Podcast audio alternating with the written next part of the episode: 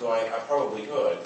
Um, and and the, the series has been called uh, Inside Out Christianity, and the way we've been approaching this is, and, and I kind of want to do a recap here. Um, we, we've been looking at this idea that, that in the Sermon on the Mount, when Jesus is teaching, what he's teaching us to do is, or to be, is true disciples. Um, and, and to be a true disciple of Christ, your, your, your outward behavior matches an inward reality. Um, I am, you know, a certain way inside, and so my behavior like comes out that way. Um, I, I remember um, my my mom told me a story once. Uh, my mom was a German immigrant, and and her parents were in East Germany at the end of World War II, and and they were good folks, right? Um, they they were involved in smuggling to feed you know people who weren't allowed to buy things.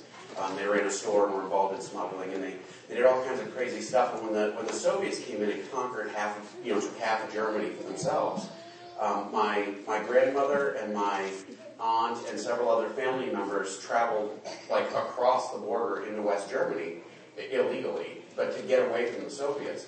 And they, they arrived at this train station in the town where they would live, and there was a there was a relative there who was a, a, a church woman, and she always had her Bible with her and would quote the scriptures and everything else. And when they arrived, they had been traveling, they had walked through minefields and gone over barbed wire fences, and and it's a very crazy story when you hear it told properly. Um, but they smelled bad because it had been days since they bathed, right? And she wouldn't walk with them in the train station because they smelled bad and they looked dirty. And, and that would be an example of outside, but not inside, right? If your heart is in the right place, you, you know, love emanates off of you. Um, the, you become like Christ-like. And, and so in this series, we've been talking about this idea of, of what does it take to become that? Well, it's an inward change that becomes an outward reality. Um, I, I, have a heart that belongs to Jesus, and therefore I become this kind of man. Um, and, and so we've been working through this. And last week we looked at the two passages, you know, heavily quoted by folks. Um, you know, don't worry, right? It's not don't worry, be happy. That wasn't Jesus. Um, it was uh, don't worry about what you'll eat. Don't worry about what you'll wear. God's going to take care of you, right? So pay attention to Him, not on this physical stuff. You know, like like it's not don't work, but um, don't worry. God's going to take care of your needs. You know, focus on Him more than you worry, more than you're worried, right? Trust Him rather than worry. Um, and so God should be our primary focus. And then the second half of last week, we talked about the, the speck of sawdust in the eye, and, and talked about this idea that some folks start to focus on um, what the other guy's doing wrong. You know that guy, right? what he's doing wrong. And um, they become so focused on other people's sin that they forget to reflect on their own lives and their own commitment to Christ. And, and so, um, really, the message of last week, and that was part A, because this is the second half of this teaching. Um, but part A was um, God should be our primary focus. Um, don't worry, don't judge, don't look at other people. Just worry about being intimate and close with God. Um, and those were all do not teachings, right? So like everything in the first half is do not. So do not worry, do not, you know, judge, do not this, do not that. Um, this half of this is, is a little different. Um, and, and sort of the big takeaway from last week again was uh, remain focused on God and our relationship with Him. Um, so Matthew 7, 7 to 8. Actually, before we jump into that, I, I wanted to talk about something else. I'm, I'm already off. See how this is? Um, I, I, was reading an article yesterday about about um, iPhone apps, like dating iPhone apps, and I'm, I'm sort of a I, I love my iPhone. You know, I, I was going to name our son iPhone, but but Jess objected. She doesn't like any of the cool names. Um, or Apple, maybe that'd be a good name, right? Steve. Steve Jobs Seatsama. Still a no. Um, so so um, I was reading about iPhone apps, and it was like the creepiest dating iPhone apps. There's just some pretty creepy stuff on the iPhone, like like store. I don't know. if Anybody else have one? Um, the the one I read about that blew my mind. There's an iPhone app you can set up, right? So you take your phone and you, you can set up so you have a fake girlfriend, and and it'll send you text messages from her. Um, it'll it'll like you'll get reminders for anniversaries. You'll get photos occasionally. And so you can fake it, and like phone calls, or it'll ring and it'll show that it's your girlfriend calling.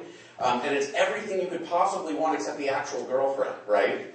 Um, and, and it is sort of funny because it's, it's this um, it's this way of like making everybody believe that there's a um, that there's a girl out there who like like is talking to you. You know, you could have all the great stuff that comes with the relationship as far as the prestige side, right? And without any of the arguing. Um, and actually, since you can customize her, I didn't get the app. I, I, you know, thought the idea was a little too creepy. And if I had a girlfriend, Jess would kill me. Um, um, but but you can customize her. And so if you want her to be like blonde, you can make her blonde, right? If you want her to have red hair, you can make, you, and you can customize her. You can make this girl into whatever you want her to be, and, and then you have this, this girlfriend to show off. I mean, not show off in real life, right? I mean, it, it's kind of weird, isn't it? Nothing that like a college football player would do, I'm sure of that. you guys heard about that tale where he faked a girlfriend and like got the media all hyped up about the fact that she was dying of cancer and she didn't. Um, again, all the benefits of having a girlfriend, the sympathy and everything else, but uh, the payment, right? You don't have to go on dates, you don't have to spend money, you don't have to.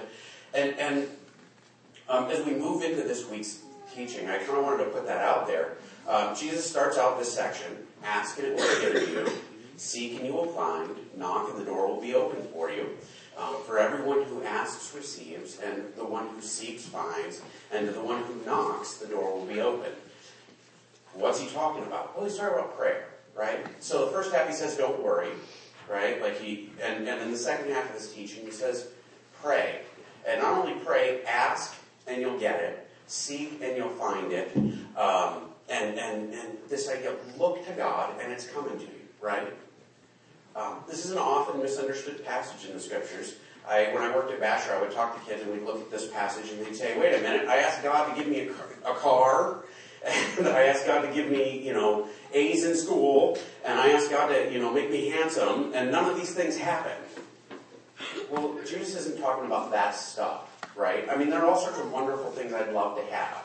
Um, I'd love to be fit, right? I'd love to be handsome. I would love to, to have Brooks' beard, or goatee, I'm sorry, mustache? It's a mustache. Um, sort of. Um, I, I, would love to have these things as, as standards for me, right? And, and I can ask God for these things. And I might get them. Um, but at the same time, um, they may not be the most important thing that I can receive in life. Um, if I'm a drowning man, do I need a new car? Not really, right? Yeah, depending if it's a boat car. Um, if, if I'm yeah, if I'm drowning, I need to be saved. I don't need to be. I don't need new stuff. I don't need a new watch if I'm drowning, right? Um, we as people, all people, are sinners. We are all wicked. I, I, I'm sorry to break it to you, right? And some of us know it and some of us don't. Part of what Jesus is talking about here with this see, ask, knock, it, see, ask, knock, not knock, um, is he's talking about um, intimacy with God. He's talking about forgiveness. He's talking about this relationship we can have with Him. Um, we can't have that stuff if we don't start by looking, right? And we may say, God, I sought, I asked, and I knocked, and, um, you know, Kate Upton never showed up at my door to go out on a date with me.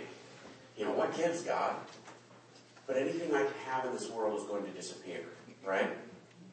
One day, my new car, I don't have a new car. If I had a new car, one day it'll be, it'll be in the dustbin, right? It's gonna, it's gonna eventually rust and disappear. Um, I was talking about uh, Dwayne's Mustang last week, how much I want one, right? One day that Mustang will be gone. I mean, he can maintain it, but eventually, you know, in a thousand years, that car is gone. It, it's returned to the earth from which it came, and there ain't no way around it. Um, as much as I love wonderful things that I can have in this world, everything disappears. The one thing that we can receive that'll last forever, forgiveness, right? Grace, and intimacy with God. Um, you back up about, 25 verses, and Jesus, like, not even about 15 verses, and Jesus says, store up for yourselves treasures in heaven, right? Where moth and rust cannot destroy them. Um, because anything you have on this earth that's a treasure, is gone tomorrow. Someone can steal it. It'll break down. It'll disappear. Eventually you'll die and you won't be able to enjoy it. I know it's a shock, but the reality is, everything that we can ask for, if we're not asking for the right thing, we're going to get something that ain't going to last, right? Uh, and what we'll get is God. It's relationship, it's intimacy, it's closeness. Now, why do I say that? Well, I'm going to connect this to this girlfriend story, right? I can have my app that'll pretend I have a girlfriend for me. I mean, I can pretend that she's hot. Not as pretty as my wife, as no one is. But I can pretend that she's, you know, can cook. Um, I can pretend that she, she will send me doting text messages every 15 minutes. You know, I can pretend all of these things, and I can convince the people around me that it's true. I mean, everybody see my face would probably not believe it, but I, I could reasonably like convince people that this is a true thing, that this is actually happening. But in reality, I got nothing, right? Doesn't matter how convinced everybody else is. If I got nothing, I got nothing. There are folks who walk through their Christian lives and don't know God. They don't know Jesus. They don't talk to Him. They ain't close with Him. They're, like we talked in the first week of this sermon, like Jesus compares the Pharisees to whitewashed tombs, right? They're dead inside. They're nothing but death and decay inside, like, like rotting corpses. But on the outside, they're pretty. Um, there are people who walk through their Christian lives, through their Christian existence. And I, I would bet that there are people in this room. I would bet there are some of you that are listening right now and saying, This is me. You know, where they don't know Jesus. They just don't. But they pretend real good, and everybody's bought into this idea, right? But they don't. Well, how do we get there? Well, we seek, we ask, and we knock. We knock. Because it's not a guarantee, but it is a guarantee that we'll receive things that are worth having. Um, it directs us to um, intimacy with God just by like like talking to Him. And he goes on. He says, "Which of you, if your son asks for bread, would give him a stone?" Now I'm going to pause here. Um, we think of bread. You buy bread from what the grocery store, probably most of you. Some of you might make your own bread, but it comes in those pretty loaves and pre-sliced if you're lucky. We bought like whole loaves recently, and I found out slicing bread is really tough. Um, which is why I should never get my own sandwiches.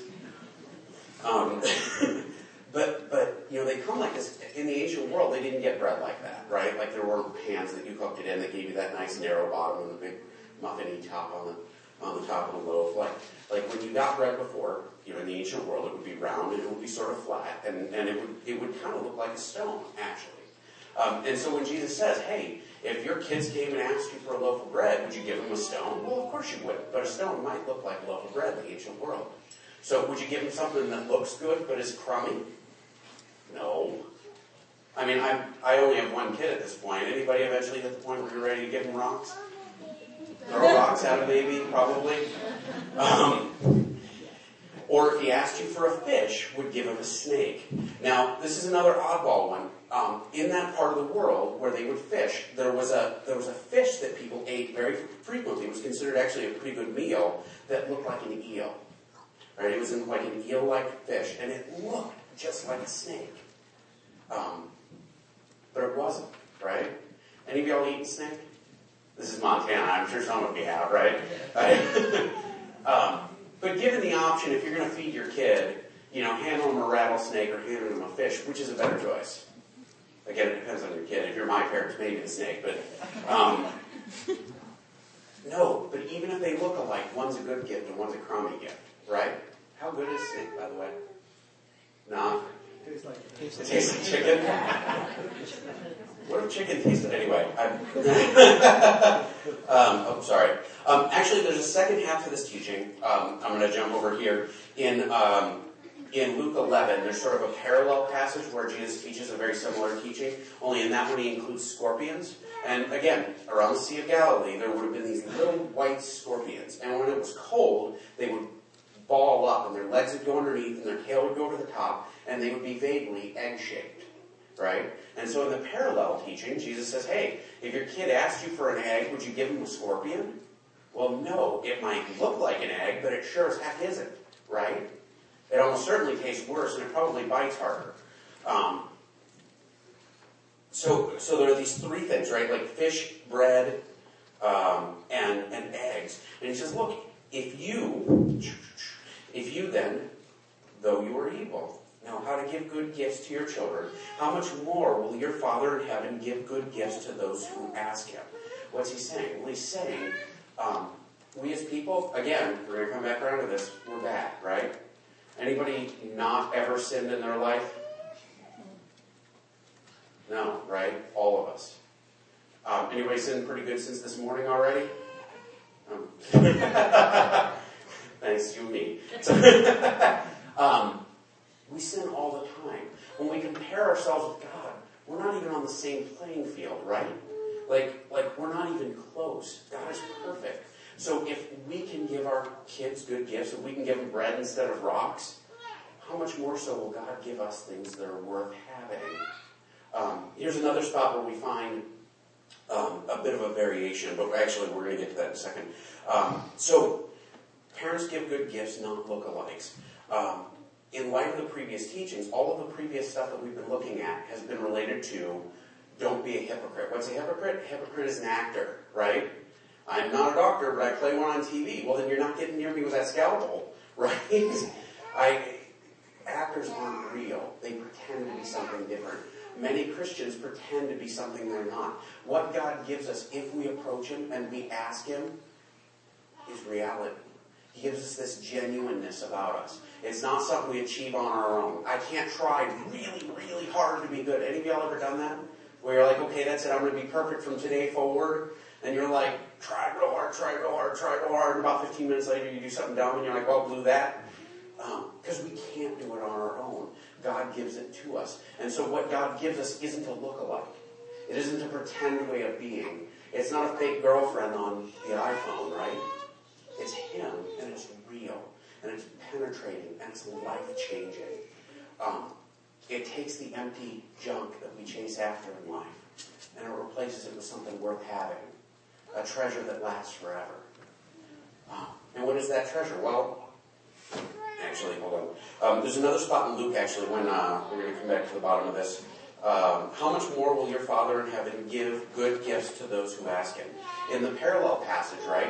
Jesus uses uses good here. In Luke, what he says is, how much more so will God give the Holy Spirit to those who ask Him? And so, what we can pick out of this, right, is this idea that when we seek, we ask, we knock. What we receive is the Holy Spirit. We receive actually God Himself who takes up residence and lives inside of us. And so when I fail at being good, because I do almost on a daily basis, you can ask my wife after service if you want, and she'll have a list of things for you, uh, because I'm not perfect. But when I fail, I can ask God, and the Holy Spirit takes up residence in me. And I say, hey, you be in charge, and I'll be along for the ride. And he gets in the driver's seat, and I move into the side. And every once in a while, I complain about his driving, and he says, hey, I got this, right? Um, because we become real, we become genuine, we become new. We receive new hearts in the Spirit. And it begins with seeking, asking, knocking, which is prayer, right? How do you become intimate and close to someone? You pray. Um, when you meet somebody that you want to fall in love with and spend the rest of your life with, you know, what do you do? Well, you, you talk to them, right? You start to get to know them. You change your Facebook status to in a relationship, and then and then you and then you spend time talking, right? Um, how many of y'all married folks remember when you were dating and you would spend like 14 hours talking? And it's like, did we really just sit and talk all that time? And, and why? Because it draws you close, it makes you intimate. What's Jesus talking about here? To God. Ask Him for things. Talk to Him about where you're struggling. Talk to Him about what you care about. Talk to Him about the emptiness inside you. Talk to Him about all of that junk. And what God gives you is something better not something worthless. And we might complain because he didn't give us what, what we want. Abby, uh, when I do the dishes, Jessica was was very lots of foresight. She taught Jessica or Abby to empty the dishwasher, and so you can't open the dishwasher without her grabbing dishes. But in the door of our dishwasher, we have this little silverware thing. You know what I'm talking about? What's the first thing Abby grabs when the dishwasher opens? The knives. and she knows that she should be able to put this knife up, right? Now, Jess probably takes the knife away from her because she could hurt herself, right? Because she's a good parent. Um, and what does Abby do when you take the knife away from her? She screams. Why? Because she took my knife away. But what if I let her keep it? Am I a good parent then? I'm giving her what she wants. No, that's terrible. Sometimes what we want isn't what we need. What we really need ultimately is Jesus. What we really need is His Holy Spirit. What we get when we talk to God is His Spirit. It's not necessarily a 1960s model, you know, um, Mustang for me. Because if I had that, it probably wouldn't be good for me.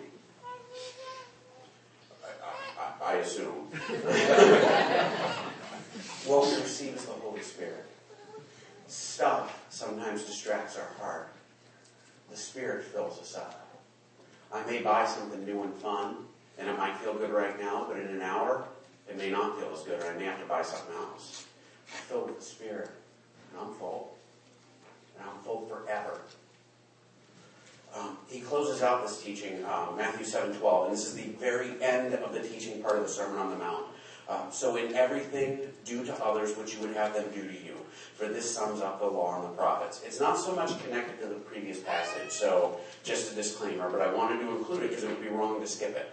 The law and the prophets. Well, he opens the sermon by saying, Don't think I've come to get rid of the law and the prophets, but to fulfill. And then he teaches how to be a good disciple, which is what all of the Old Testament was there for. It wasn't like it was to show us that we're sinful, it shows that we need to follow God and be disciples. And then we get to this, and he says, Listen, this is the law and the prophets. And what does he say? Well, love the people around you. And actually, in loving the people around you, you technically love God. Why? Well, um, when Hannah picks up Abby and carries her around on Sunday morning, so I don't have to worry where she is. Or, or Dusty sometimes I think changes her diapers even though she doesn't have to. Um, or, or um, anyone, like Roberta helps out with Abby all the time. When people pick up Abby and carry her around and take care of her and I don't have to worry about her, are they just doing something for Abby? They're doing it for me. So if I take care of the guy next to me, who am I taking care of? Him and the man who loves him. Or the God who loves him, right? And so, like, as Jesus kind of closes out here, he says, look, um, treat other people selflessly. Love them, take care of them. And in doing that, you're loving me. Uh, this is real, right? If I do to other people what I would want done to me, whether or not they can do anything for me, my heart is in the right place. This is a step in that direction. It's live out what you believe, right? Because I can believe all sorts of things, and I can spend all kinds, kinds of time reading and studying. If the rubber never hits the road, what's the point? Um, how do we apply this? Well, my challenge for you today is to look in your heart and ask yourself, what's going on there? Am I talking to God? What am I asking for? Am I dead inside? Is the rubber never hit the road? Um, and my challenge to you isn't to go out and do better. It's to seek, to ask, and to knock, right?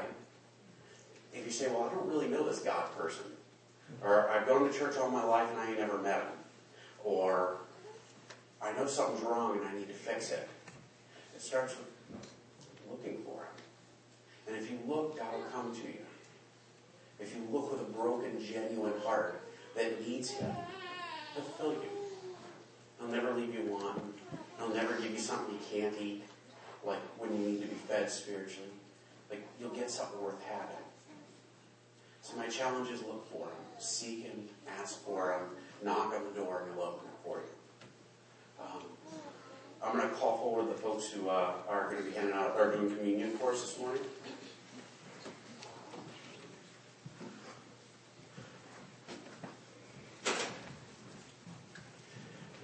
At the end of uh, Jesus' ministry, at the end of Jesus' ministry, he had a final supper with his disciples. And what he did was he took bread and he broke it into little pieces and he passed it around. And he said, Take this and eat it. This is my body broken for you. Um, and what he was talking about is he was talking about the cross. He was talking about the fact that he would be punished on the cross for our sins. And so if you're there and you know, I'm empty inside, I'm this whitewashed tomb, I don't know Jesus. As you take the elements today, this is symbolic. Like, and in your heart say, God, fill me up know, I want a piece of the sacrifice you offer. Um, as you eat the body, recognize that in Christ you're forgiven and you don't have to earn it.